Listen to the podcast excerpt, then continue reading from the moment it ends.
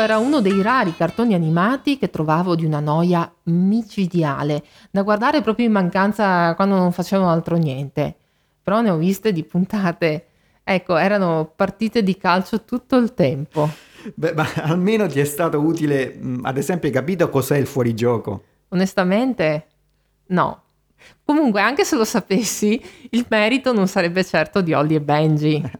tempi, tempi lontani, eh, molti anni prima di, ben, di, Benji e Fede, io vorrei sapere chi è che scrive i testi, eh, Benji e Fede, va bene. No, non c'entrano niente, Benji e Fede, parliamo del Benji che tutti conoscevano come il portiere di questo cartone animato, eh, ma noi qui siamo su Stelle TV, non parliamo di gusti musicali e neanche di partite di calcio. Eh, scusa, allora perché stiamo trattando Ollie e Benji? Guarda, in effetti devo dire, è vero, ciò che succede in un campo da calcio ha poco a che fare con l'universo, l'astronomia, i viaggi spaziali. Ma noi qui stiamo parlando di calci, cioè se ti ricordi, calci che facevano schizzare il pallone alla velocità della luce, di salti in cui il tempo sembrava fermarsi e del campo da calcio che si allungava. Tom, tiralo al lato! Hai ragione! Che cosa fa? Ecco!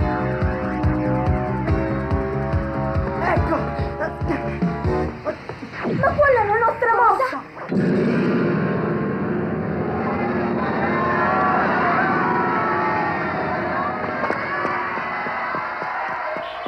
Evviva, ce l'abbiamo fatta!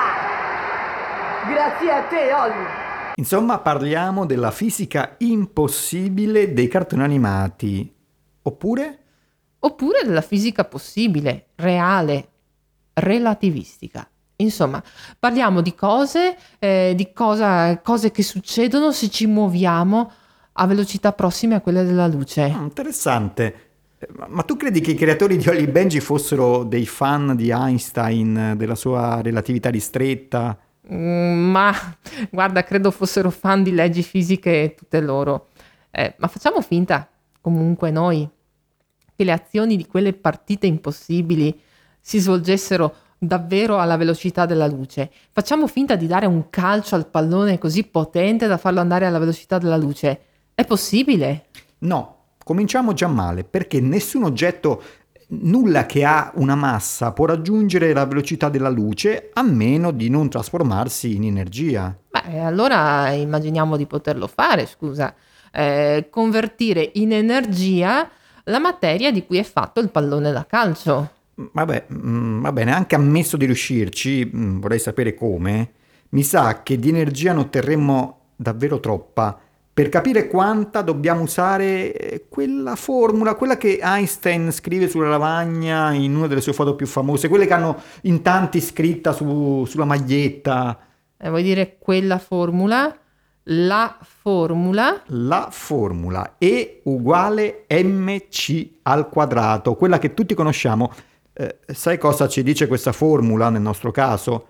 Che una quantità davvero piccola di materia corrisponde a un'energia enorme. Beh, io comunque devo capire bene, ho bisogno di numeri ed esempi. Allora, prendiamo, facciamo finta, un grammo di, non importa di che materia, qualsiasi materiale si tratti, eh, noi vogliamo con- convertire questo grammo, lo vogliamo convertire, trasformare completamente in energia. Quanta energia ottengo? Allora, E uguale mc al quadrato. M è quel grammo di massa che ti interessa e deve essere moltiplicato per c al quadrato, cioè sarebbe il, la velocità della luce elevata al quadrato, che è un numero molto molto grande. Calcoli, ottieni 25 milioni di kilowattora? Però abbastanza da tenere accese le luci dello stadio e dell'intera città di tutta l'Italia per oltre un mese. Lo stadio immagino quello di Olli e Benji. Eh sì, va bene, allora, guarda, limitiamoci, ho capito, troppa, troppa energia. Limitiamoci ad immaginarlo soltanto questo pallone velocissimo. Non riusciremo a rincorrerlo né a raggiungerlo. Impossibile allora giocarci una partita, vero? Sì, perché sia che corressimo nella direzione del pallone o in quella opposta, rispetto a noi si muoverebbe sempre a quasi 300.000 km al secondo. la velocità della luce. Caspita! Allora se il nostro Holly, sappiamo essere un attaccante velocissimo, riuscisse in questo gioco di fantasia a raggiungere i 299.999 km al secondo? Beh, eh, certo, abbiamo detto non può eguagliare la velocità della luce, ma almeno rispetto a lui, allora in questo caso il pallone avrebbe la velocità di appena si far per dire un chilometro al secondo, giusto? Sbagliato, perché è qui che c'è la parte complicata della, della relatività ristretta. La velocità della luce non cambia non importa quale velocità tu riesca a raggiungere, il pallone si muoverebbe rispetto a te sempre a 300.000 km al secondo. Cioè la velocità della luce è davvero costante, misurerai sempre questo stesso valore, sia che tu sia fermo tra il pubblico o che tu sia il giocatore dai superpoteri che la rincorre. Eh, qui devo dire allora cominciamo a sentirci davvero un po' confusi. E immagino sia da questo che derivano gli strani comportamenti poi di spazio, di tempo. Del resto la velocità è proprio spazio diviso tempo. Quindi questi tre concetti sono profondamente legati. Sì, a velocità che si avvicinano a quella della luce, il tempo rallenta e lo spazio si comprime. A velocità relativistiche, quindi prossime a quelle della luce, un pallone di cuoio si deforma, il diametro si restringe nella direzione del moto. Eh, ma qui anche devo dire che qui allora forse avevano ragione, perché anche il pallone di Holly e Benji, se ti ricordi, si deformava. Sì, ma temo dalla parte sbagliata. Comunque a me piaceva eh, una cosa, quando due giocatori avversari saltavano in contemporanea perché dovevano colpire di testa il pallone, c'erano tantissime di queste scene. Ecco, durante il salto addirittura c'era tempo per dialogare. Certi salti duravano mezza puntata.